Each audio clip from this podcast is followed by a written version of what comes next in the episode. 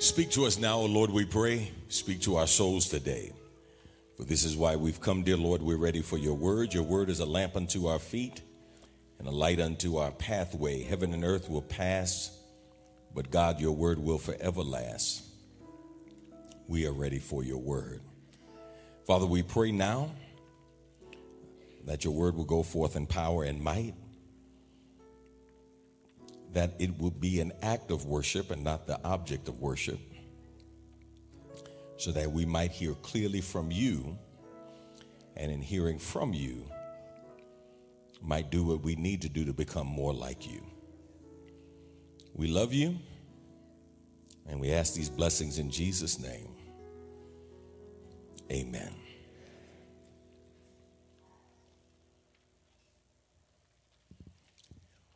When you think about God, what comes to your mind?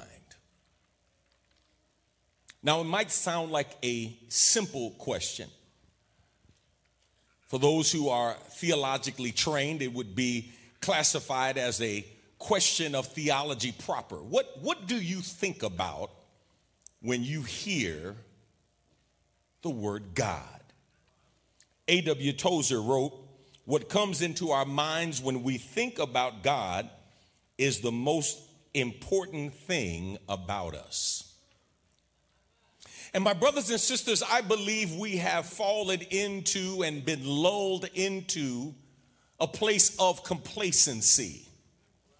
Uh, we, we are living and functioning with multiple generations who use the same word but don't mean the same thing.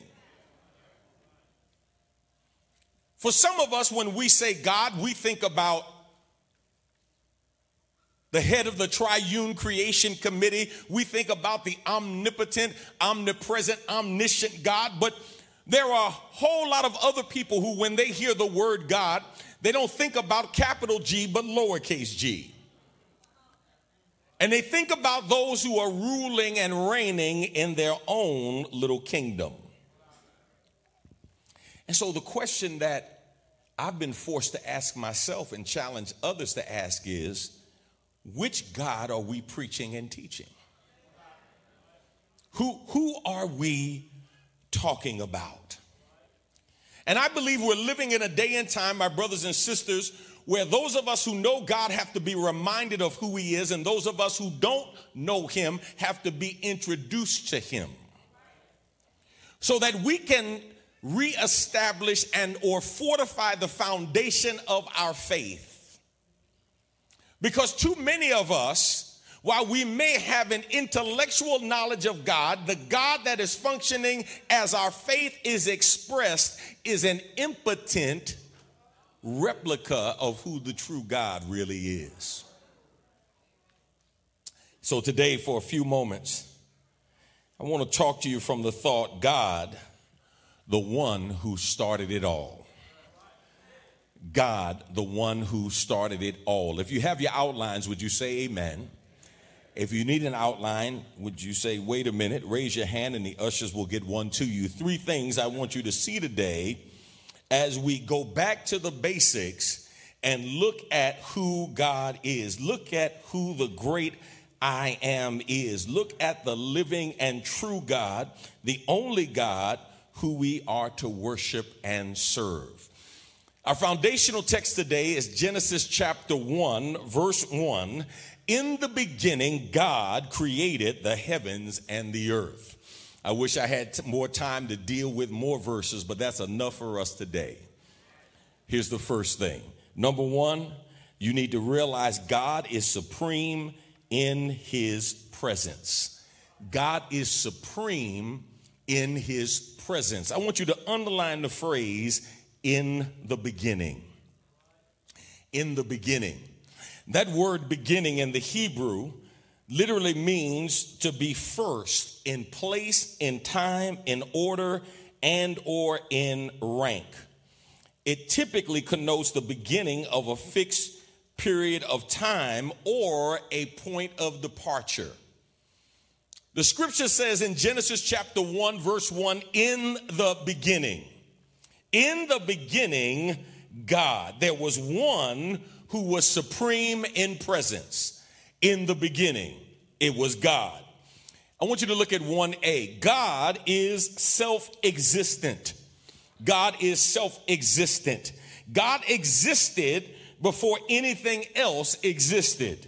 Nothing created God. Nothing gave life to God. On the contrary, God created the universe and all matter and all atoms and all energy and force within the universe. There have been those who have been nibbling away at this foundational aspect of our faith, bringing in theories as if those theories were factual. But in the beginning was God. In the beginning was God.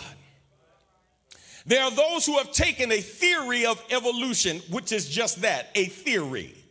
It's not even a thesis, a theory of evolution, and have promoted it as if it is factual when it is simply man's attempt to explain a creation they cannot understand without God as part of the equation. The Bible says, in the beginning, God. God created all life. God created all matter. God, in the beginning, God. But not only is God self existent, look at B, God is totally self sufficient. God possesses everything that he needs within himself and within his very own being and personality. He is perfect, he is complete. We are not self sufficient, he is self sufficient. Here's what's interesting we typically try to reverse that. We try to live like we are self sufficient and live like God needs us when the opposite is true. God is self sufficient. And the reason the Bible begins with God Himself, begins with God creating the heavens and the earth, is so you and I would know that it starts with God and not with us. Isn't it amazing, even though we know intellectually that there have been thousands of years before we were even thought of, that somehow in this self centered, egocentric way, we think the world starts and stops with us. Like somehow we're the first ones that have ever gone through what we're going through. And we're the only ones that have ever gone through what we're going through. And God wants you to know that it doesn't start and stop with you. The world doesn't revolve around you, it revolves around Him, and it starts with God. Somebody said, Why is that important? I'm going to tell you why, important, why it's important. First, we fail to acknowledge who God is. And when we fail to acknowledge who God is, we've mistakenly put ourselves on the throne that is reserved for God.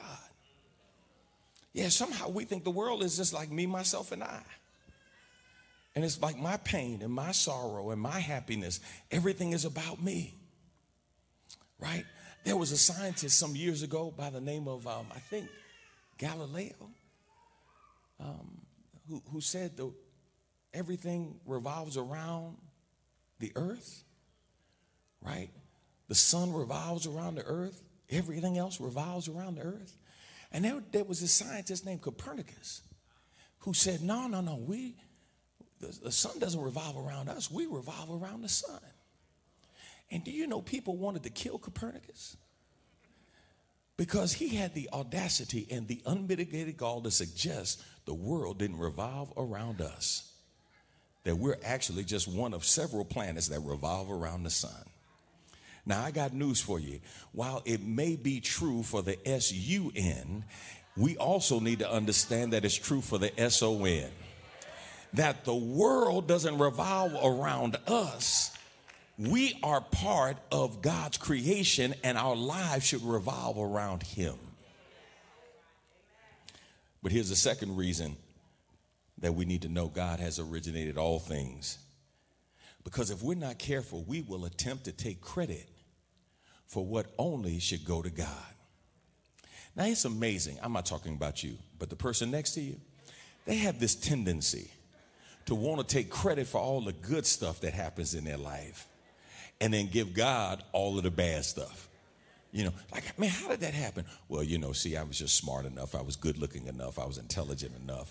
You know, I was connected enough. And see, I called some people who called some people, and I knew some people. And then, you know, and something told me. And I was just thinking, man. And then I just woke up one day and it was like, bang, blessings. But then when bad things happen, why does God let bad things happen to good people. I don't know why God lets me go through all of this. Life is just not fair. And God says, No, everything, every good and perfect gift comes from me. And God says, Stop taking credit for what you don't deserve credit for. Because in the beginning was God. Job had that problem. You remember Job? He, he's facing all of these storms. He's going through all of these difficulties, all of these challenges in life. And then he says, You know what? God, where, what, what are you doing, God? This is not fair. Why am I going through all this, God? And look at what God says to Job, Job 38, verse 4. Where were you when I laid the foundation of the earth? Tell me if you have understanding. Who determined its measurements? Surely you know. Or who stretched the line upon it? On what were its bases sunk? Or who laid its cornerstone? When the morning stars sang together and all the sons of God shouted for joy. Verse 18, Isaiah 45 For the Lord is God, and he created the heavens and earth and put everything in place. He made the world to be lived in, not to be a place of empty chaos.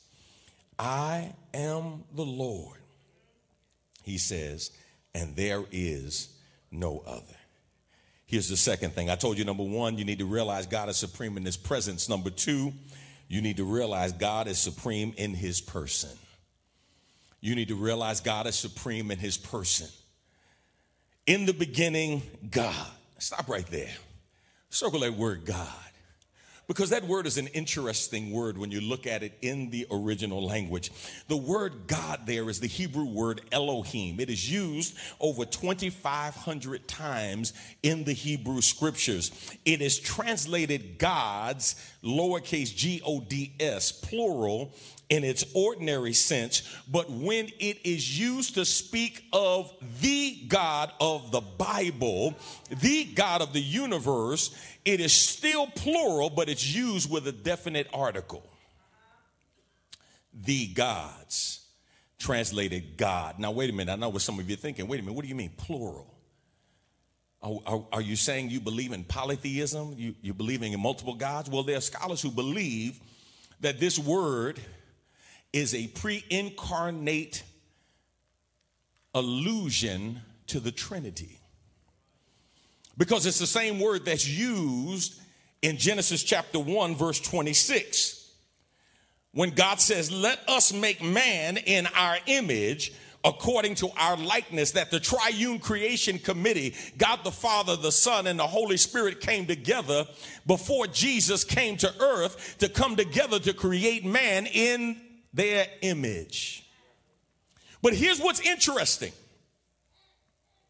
because it is plural, but it's translated singular, there are those who are confused as to why the Bible would do that. Let me help somebody today. The word Elohim with a definite article suggests a God who is plural in his person, but personal in his concern. The suggestion is listen carefully that God is so big that he cannot be talked about correctly in the singular. That you can only capture the breadth of his power in the plural. Some of y'all still looking at me strange. Let me put a cord in the meter and park it for a second. We say God is good, and that is proper grammar. But theologically, it's better to say God are good because he's too plural for is. Some of y'all still didn't get it. You say God is, but the theology says God are. God is majestic. God are majestic. God is great. No, God are great. God is love. No, God are love because single is too small to handle a God who is plural in his person and power.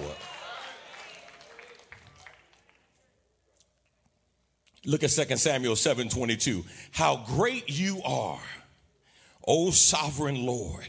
There is no one like you. We have never even heard of another God like you. Ephesians chapter 4, verse 5 and 6. Let's read it together from the New Living Translation. There is one Lord, one faith, one baptism, and one God and Father who is over all and in all and living through all. Verse 28, Matthew chapter 10. Don't be afraid of those who want to kill your body, they cannot touch your soul.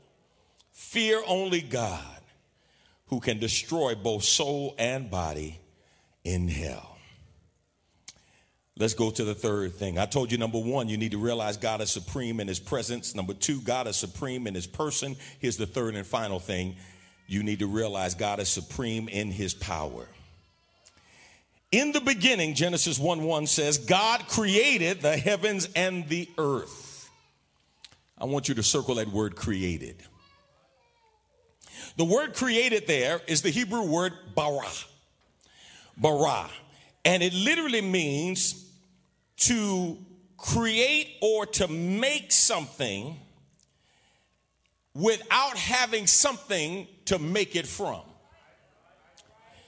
Uh, the theological significance is that God has sovereign power to originate and regulate all things to his glory.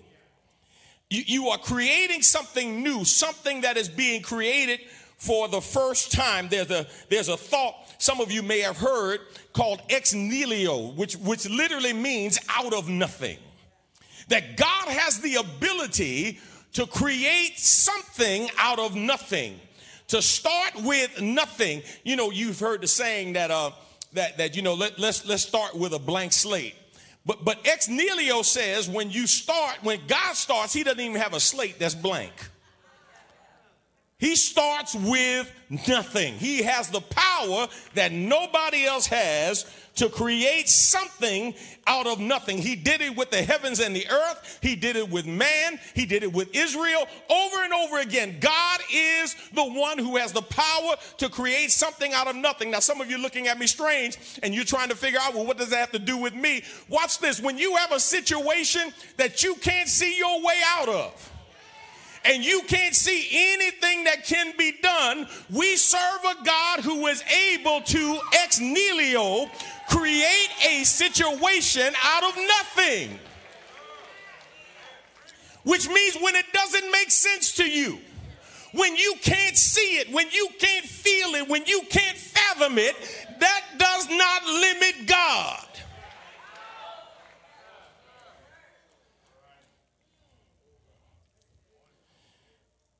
I alluded earlier to that theory of evolution and man's attempt to explain a creation he can't understand without God. Here's what one person says to assert that a world as intricate as ours emerged from chaos by chance is about as sensible as the claim that Shakespeare's dramas were composed by rioting monkeys in a print shop. Uh, one person said the probability of life originating from accident is comparable to the probability of an unabridged dictionary resulting from an explosion in a printing shop. Stories told of a scientist who had the audacity to challenge God in an experiment to create a human being. He challenged God and said, God, with the advances in science and technology, we can create a man. I can create a man. I can create a human being. I challenge you to create a human being. And God said, Really? He said, Yes. God said, Okay, you go first. And the man said, Well, I'm going to do like you. First, I'm going to start with dirt. God said, Wait a minute, hold on. Uh uh-uh. uh. That's my dirt. Get your own dirt.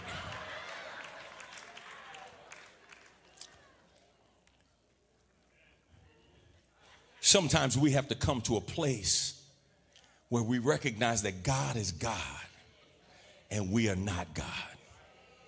Now, you have no problem pointing out to other people that they are not God. You just have trouble looking in the mirror and convincing that person that they are not God and that the world doesn't revolve around them. And they have a responsibility to revolve around God. Look at Isaiah 40, beginning at verse 12. Who else has held the oceans in his hand?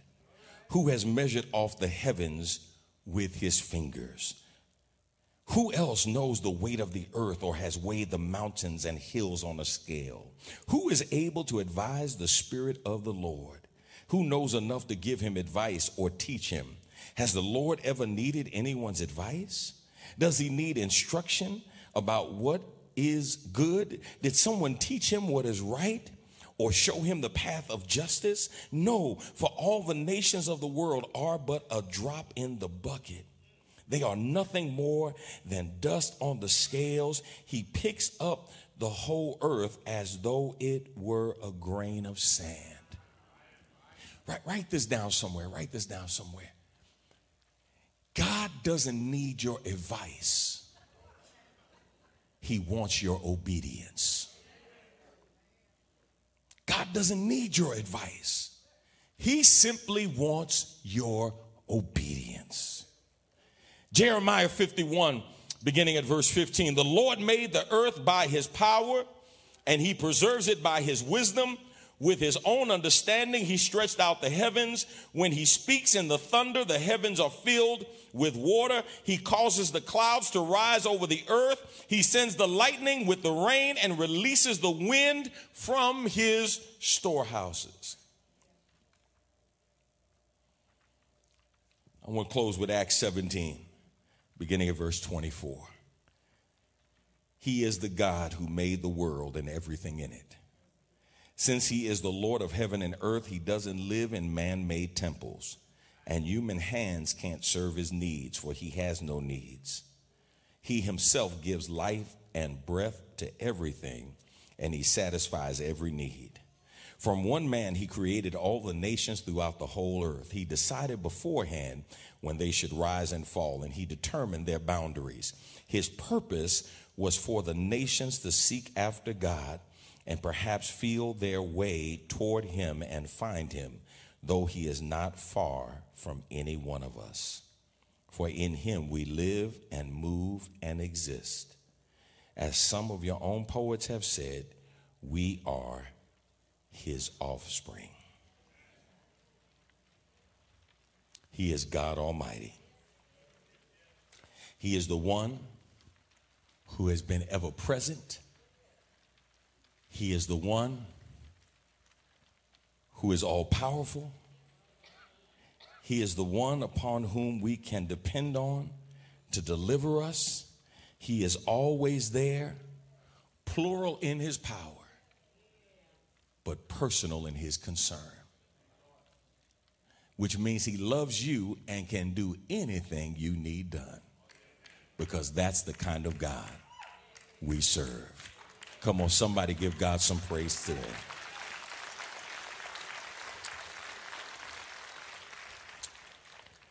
Father, we thank you today and we bless you. Remind us, God, when we get in those places, when we stop to look towards heaven and start to look at ourselves. Remind us when we come face to face with our own shortcomings, our own inadequacies, and our own inabilities. Remind us, God, that we serve you, our Elohim, the one who started, the, started it all, the one who is plural in his power and personal in his concern. We thank you, God. We ask these blessings in Jesus' name. Amen. Amen.